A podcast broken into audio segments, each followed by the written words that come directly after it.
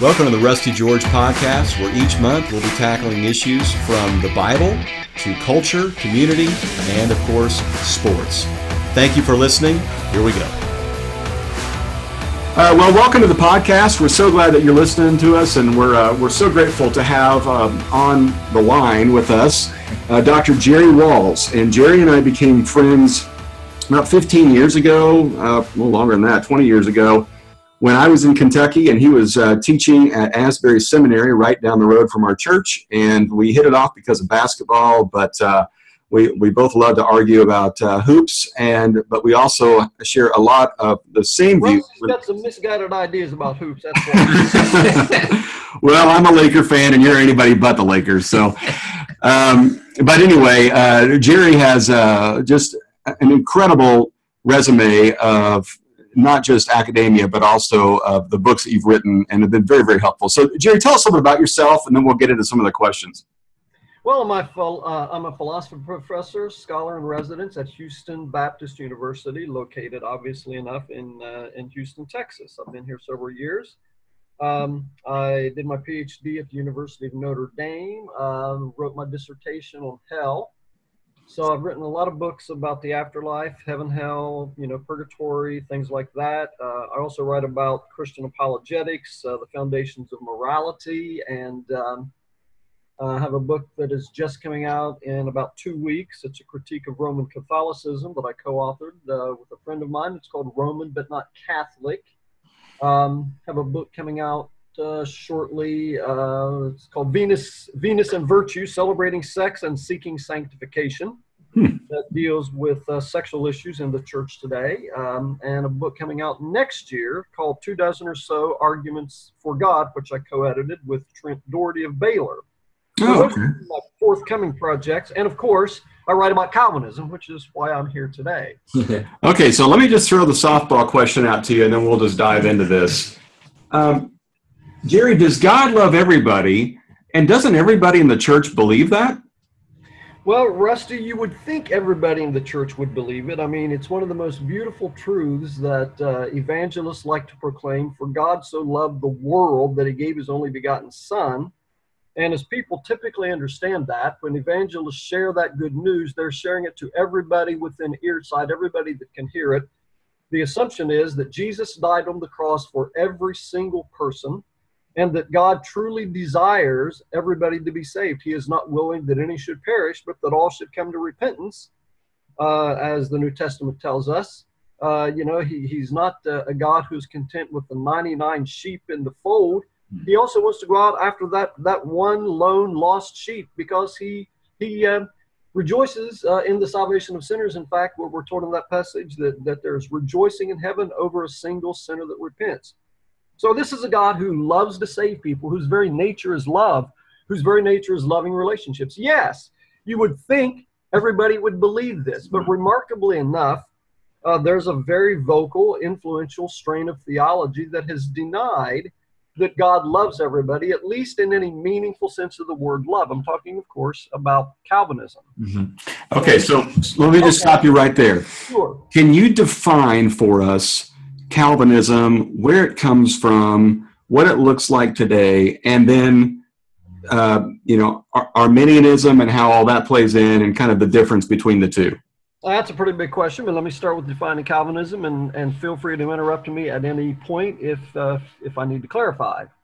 So right. Calvinism, um, properly ca- so called, uh, takes its name from John Calvin, the great 16th century Protestant reformer, who was a great theologian and someone I greatly admire uh, overall. Uh, but he, he made famous a theology that really goes back, first of all, to St. Augustine. So, so strictly speaking, they probably more accurate to call it Augustinianism, uh, mm. the, uh, the fifth century, fourth, fifth century theologian.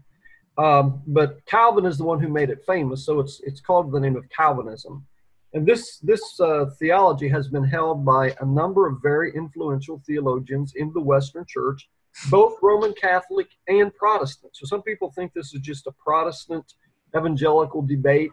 As a matter of fact, uh, the Roman Catholic Church has its own Calvinists uh, stemming from the from Augustine, who also affirm this idea. But to sum it up, uh, most famously, Calvinism can be defined, at least in terms of its, its theology of salvation, in the so called tulip. The T stands for total depravity, which is the idea that all persons are, are, are, depraved, all persons are, are disabled by sin, all persons are dead in their trespasses and sins.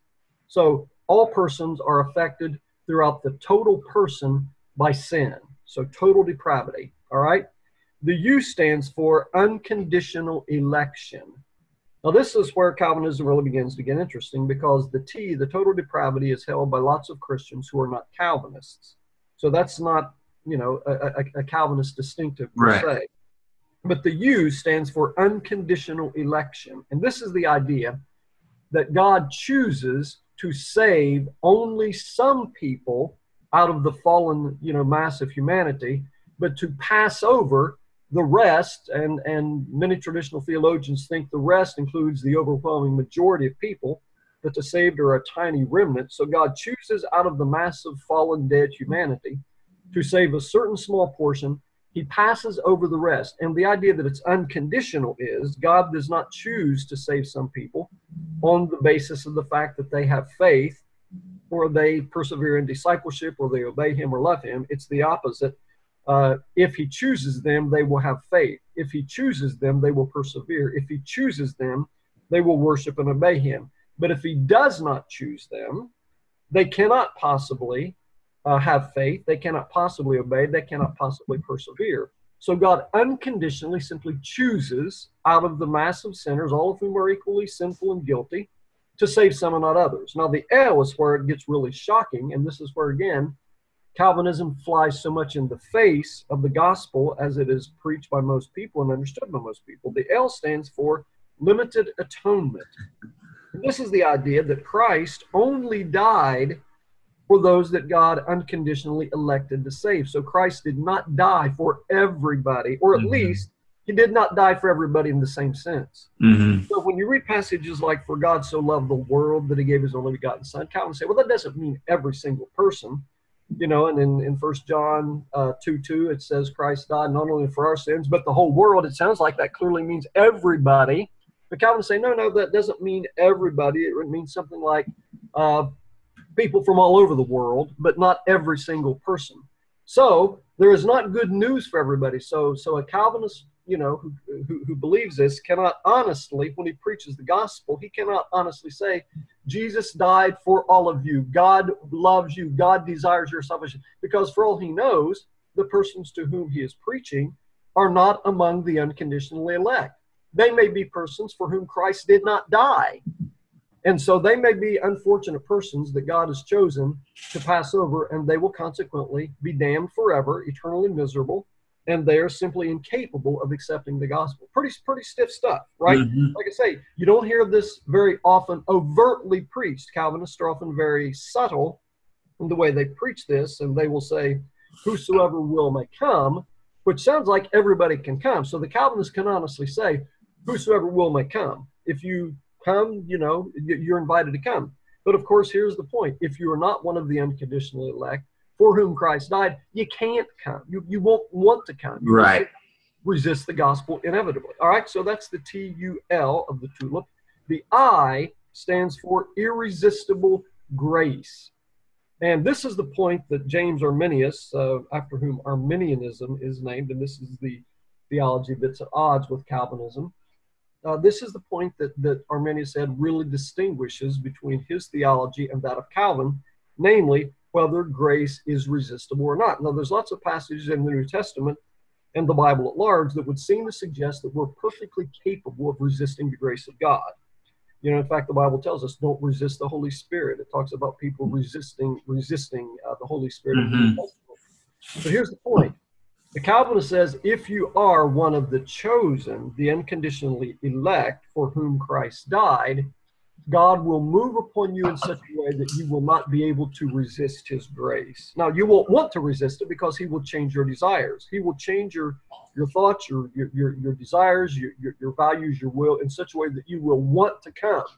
So, uh, he, he, he gives you this grace, and those uh, who are given it cannot resist it, but they don't want to resist it because he will make them want to come. Those who are not given the irresistible grace can't come. Those who are given irresistible grace cannot but come. Mm. Clear so far? Mm, absolutely. Yes, sir. All right, now finally, the P stands for perseverance of the saints. And this is the doctrine that those that are truly elect will persevere, they will maintain faith until the end of their lives and be finally saved. So, uh, the Calvinist tradition, like every other tradition, has to deal with the, the puzzling phenomenon of the so called backslider, the person who initially believes, the, the person who seems to to have genuine faith, who's on fire, you know, maybe a zealous, you know, person out witnessing to their friends and all this kind of stuff. But then maybe they sort of uh, lose their enthusiasm, they fall away, uh, lose their faith seemingly. So here's what the Calvinists would say. Well, if this person is truly elect, if they're one of the unconditional elect, they will certainly come back to God. But if they don't, they were never really saved in the first place. It was not a genuine conversion. So everyone who is truly elect will persevere to the end. Ultimately, those who do not persevere were never elect in the first place, were never truly converted. Now, uh, this doctrine uh, and all of these doctrines really posed enormous pastoral problems and have in the history of the church. Um, particularly, uh, this doctrine, of the perseverance of the saints, um, because Calvin also had this doctrine of, of the what he called the false hope that God sometimes gives to people what seems to be saving grace. And again, this is this is Calvin's explanation of the backslider, but they're not really elect, but he gives them what appears to be saving grace, and they persevere for a while and show the fruits of the Christian life for a while. They believe, they go to church, they read the Bible, they pray, they, they do all the stuff that Christians normally do, but then they fall away. Well, yeah. again, uh, they had the, the, they were not really chosen, and that's why they had only the false hope. And um, and uh, in the history of the church, uh, lots of times in, in, in Calvinist circles and churches, people were tormented by the fear, am I a victim of a false hope? Mm-hmm. Because, you know, sometimes my spirit is cold. Sometimes I don't feel like praying. Sometimes I don't feel like witnessing. Sometimes I don't want to get out of bed and go, you know, go to church, all, all this kind of stuff. Yeah. Uh, you know, so, so maybe I'm one of the ones that is a victim of a false hope. And in fact, Jonathan Edwards, the great, uh, the great frontier uh, preacher, uh, New England preacher, I should have said, um, and one of the greatest theologians America's ever ever produced uh, was a Calvinist.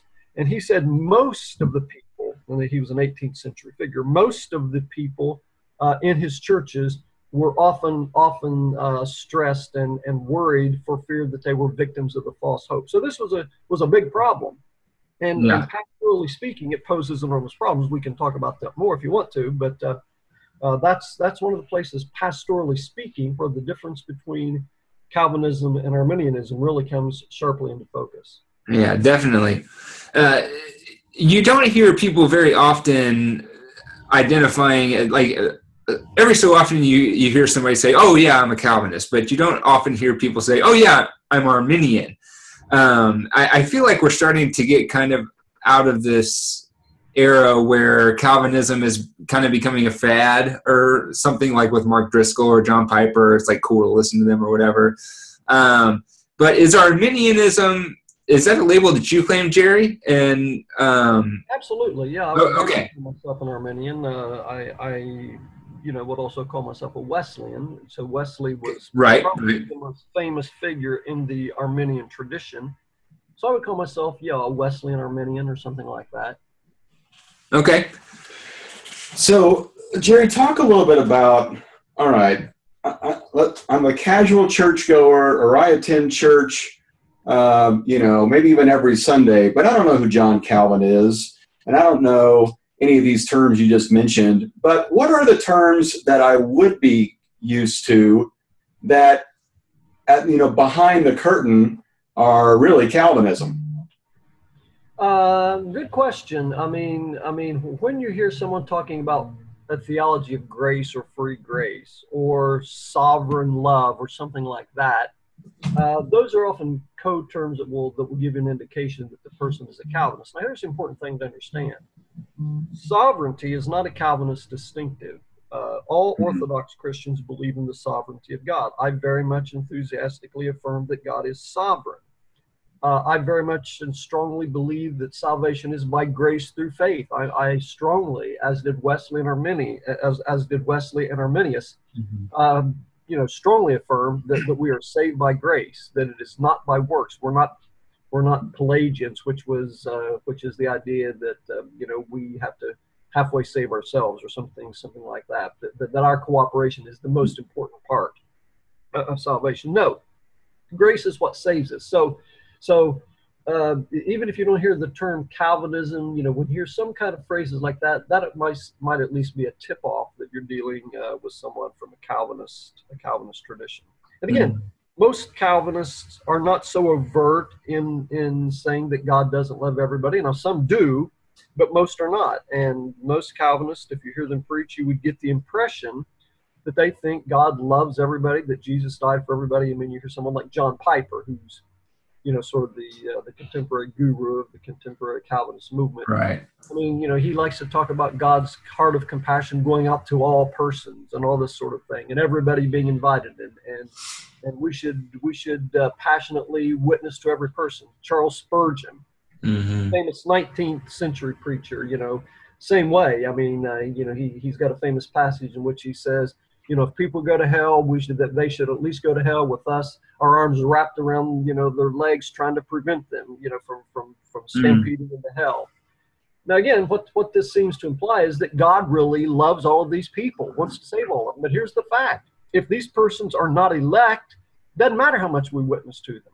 If they're not if, if they're not persons for whom Christ died, if they're not, um, you know, uh, those that God has chosen to give irresistible grace, they mm. can't come. They won't want to come. They can't be saved. And yet, uh, uh, if you listen to someone like Spurgeon, Piper, some of these great Calvinist preachers, you get the impression that they really believe Christ died for everybody and God loves everybody. But that simply uh, cannot coherently be advanced given their theology. Mm-hmm. So, what do we do with passages like that use the predestination word? Um, you know, like those he chose, he also predestined, and and you know Romans nine and, and Ephesians one, I believe, that talk in those terms. I mean, at face value, you look at that and go, "Huh? Well, that that must be Calvinism, right?" Yeah, yeah. Well, well, again, I go back to the idea that that that sovereignty is not a Calvinist distinctive, nor is predestination. I strongly believe in predestination, but I believe in conditional predestination. So here's how I would put it: everybody who is in Christ is predestined for the ultimate end of salvation, eternal salvation, mm-hmm. and heaven. So you can think of it as like a train. Uh, a train uh, has a, a predetermined destination. You hop on a train, I don't know, let's say in Houston, and uh, maybe the the uh, maybe the destination is Dallas. I don't even know if there's a train like that, but let's just say there is. And so uh, anyone who buys the ticket, anyone who gets on the train, that's where the train is headed. Now, you can get off the train you know, uh, at various stops along the way. But anyone who remains on that train is predestined. That's the destination that is chosen for this train to go. So all of those who are in Christ, who remain in Christ, so long as you remain in Christ, that's the destination to which He is taking you. And I spell all this out uh, in in my little book, uh, "Does God Love Everyone?" The Heart of What Is Wrong with Calvinism. Now, if you would like to see some more extensive discussion of these texts. Uh, uh, I have a, a, video series called What's Wrong with Calvinism that I did with uh, one of my colleagues here at Houston Baptist University, who's a young New Testament scholar, Paul Sloan. And uh, it's a six part series, and in parts four, five, and six, we examine those texts in much more detail. So if you want to, if you want to look at a um, uh, an Arminian take on Romans 9, Romans 8 and 9, Ephesians, some of these other texts that Calvinists often cite, uh, I would refer you to those to those uh, videotapes. Yeah. One of the main themes, Jerry, like of uh, your book, especially too, does God love everybody, seems to be God's role in intervening in the life of the Christian or the potential Christian, uh, especially within notions of like you mentioned irresistible grace and how to describe sovereignty or power. Um, why is Calvinist interpretations of these problematic, and what's a more constructive description? Um, that stems more from a relationally grounded perspective of God and God's love. Right. Well, the, the bottom line is is just this. Um, the Calvinist account simply uh, does not does not give us a satisfactory explanation uh, or account of how God truly loves all persons. all right. So here's the thing: a lot of people want to cast the debate simply in terms of power. Now, mm-hmm. if, if you're talking about power, well, of course, no one can resist God's power, but love can be resisted. That's the amazing thing. So, mm-hmm. so, so God approaches us as a lover. Um, he stands at the door and knocks. You know, so so you have that remarkable passage in in, in Revelation three, uh, where Christ is standing at the door and knocking, and here are these people who have who have uh, who have been given the the the option of opening the door, letting Christ in, or refusing to do so. Now, they don't realize their blindness. Uh, they don't realize their condition. They think they're rich. You know, they they think they've got everything, but as a matter of fact, they're not. And here they have the opportunity of having infinite riches, of having the Lord of the universe come in and sup with them and and be in fellowship with them. Okay, we have the remarkable ability to refuse love. So it's not a it's not a contest of power. If it was a matter of power, you know, it would be irresistible. But grace, love, it can be resisted. The very nature of love, by definition, is such that mm-hmm. coming from finite contingent persons, it has to be freely given. Love, by definition, cannot be coerced, it cannot be right. determined, it cannot be forced, it cannot be programmed, it cannot be manipulated. It can be elicited, it can be invited. And God comes to us with the greatest of invitations. He comes to us with the greatest uh, uh, solicitation. He wants us to love him back. He he offers to come into our hearts. You know, you, you have the same thing in John 14. Anyone that obeys me uh, and loves me, I will come in and, and live with them. And again, the extraordinary implication of that text in John 14 is we may choose not to love and obey the Lord of the universe. That's the extraordinary reality uh, uh, uh of human freedom, which is that we can choose not to choose the end for which we were created. We were created for love, we were created for relationship, but we may choose not to embrace the love and relationship for which God created us. That's the amazing thing. Okay, Jerry, let me ask you this question. From a practical standpoint, if I have a family member whom I love deeply, but they are not interested in the things of God at all, uh, there's no inkling of questions or interest or no church on Christmas or Easter or anything like that, how do I pray for them from the perspective of not being a Calvinist? I mean, it's it's not a God, will you turn their hearts toward you? Because what I hear you saying is, is God won't do that. How would you pray for that person? Uh, I would pray for that person that that their eyes would be open, that their hearts would be softened, that they would come to see the truth of the gospel. I mean, Jesus, you know, prays over Jerusalem, weeps over Jerusalem, says, "How often, you know, would I've gathered you under my wings as a mother chicken would the chicks, but you would not." Mm-hmm. So, so pray that these people will will will have their eyes open, that their hearts will be softened, uh, that, that, that the truth of the gospel will become apparent to them.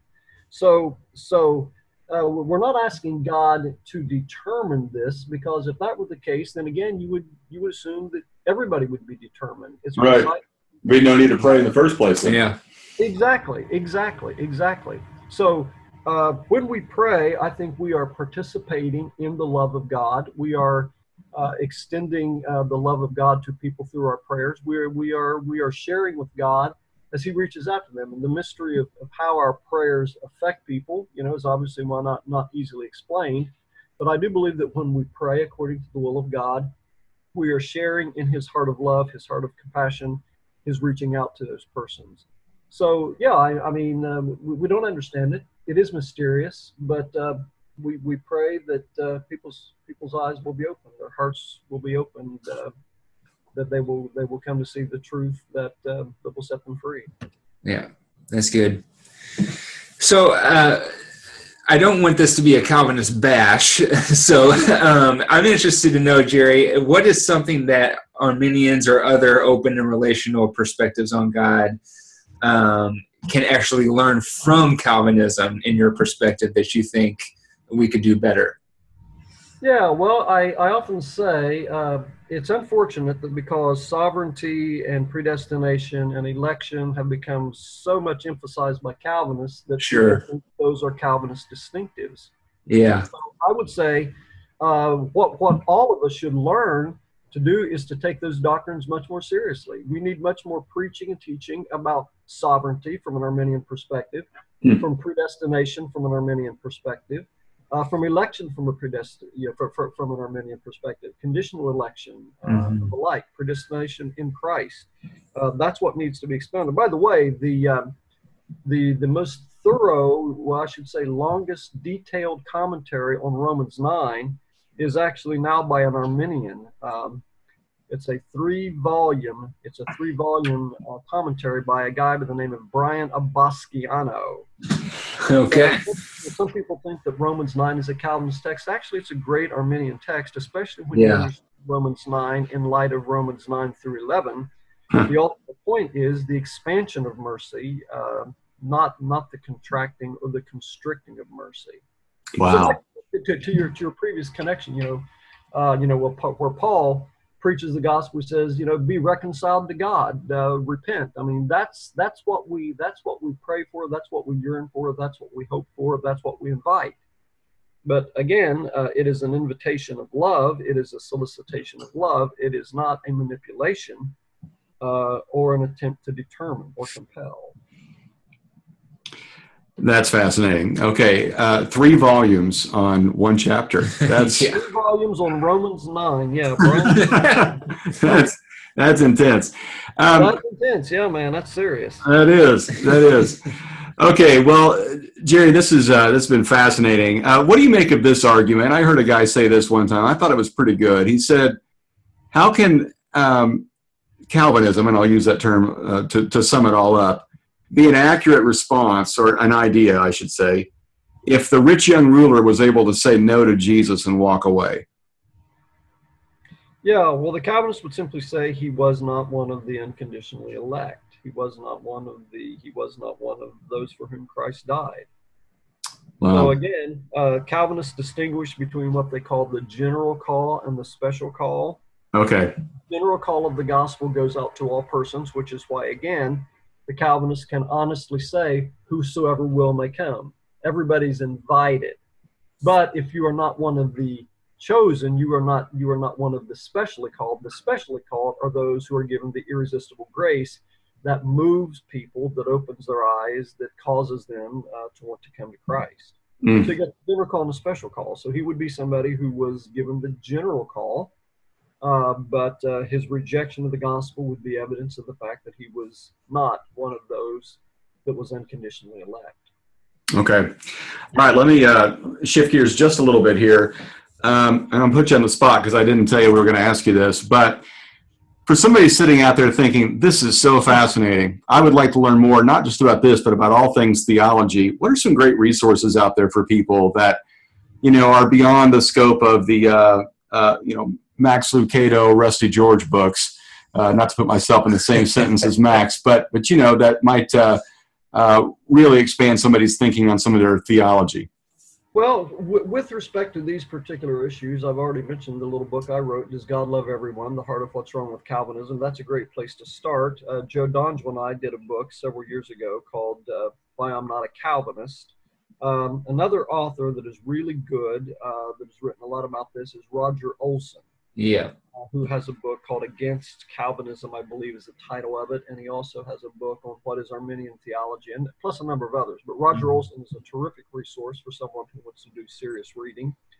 Uh, if you want uh, some commentators, uh, Ben Witherington, um, noted Arminian commentator. Um uh, let's see, N.T. Wright's new commentary on Romans is also great. I've mentioned Brian Abasciano. Uh, Craig Keener, uh, another phenomenally prolific uh, commentator who's, who's done, just massive work on the New Testament. He also writes from an Arminian perspective. Joel Green, uh, who's up there in California at Fuller Seminary. Um, these are just a few of the names in terms of biblical and theological resources. If you want to, like a systematic theology from an Arminian perspective, a good place to look would be uh, Thomas Oden. Thomas Oden. If you want to know more about Wesley's theology, I would strongly recommend the work of Kenneth Collins, Okay. who is a Wesley expert and scholar. Um, if you want to read more about Arminius, read Arminius himself. Um, Uh, his works are in three three volumes. Um, so he would be another person to obviously to look at, and the sermons of John Wesley. I mean, can't do much better than those. Okay, that's that's true. Okay, last question for you, and we'll talk about your favorite subject besides this, basketball. you and I have uh, differing opinions on who the greatest basketball player of is of all time. Tell me why you think it's LeBron James. Three reasons. Go. Three reasons. All right, LeBron James uh, is already, um, I think, in the top 10 list of all time NBA scorers. And he's not just a scorer, he is an all around basketball player, phenomenal uh, assist man, rebound man. He, he's got phenomenal statistics on, on all the above.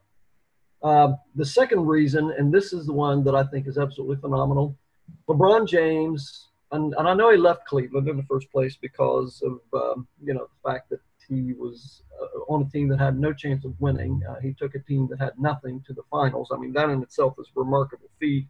But then he came back to a, a city uh, that is a small market team, back to the, you know, the Rust Belt, back to the suffering, long suffering city of Cleveland, who hadn't won a championship of any kind for decades, and brought them a championship. Now that is the sort of stuff of superheroes. The heart of LeBron James and coming back to win a championship. Everyone who's got any kind of a heart for basketball should love this man. LeBron is the man. It's not even debatable. It's not even debatable. I mean, Michael Jordan is talented. oh. guy.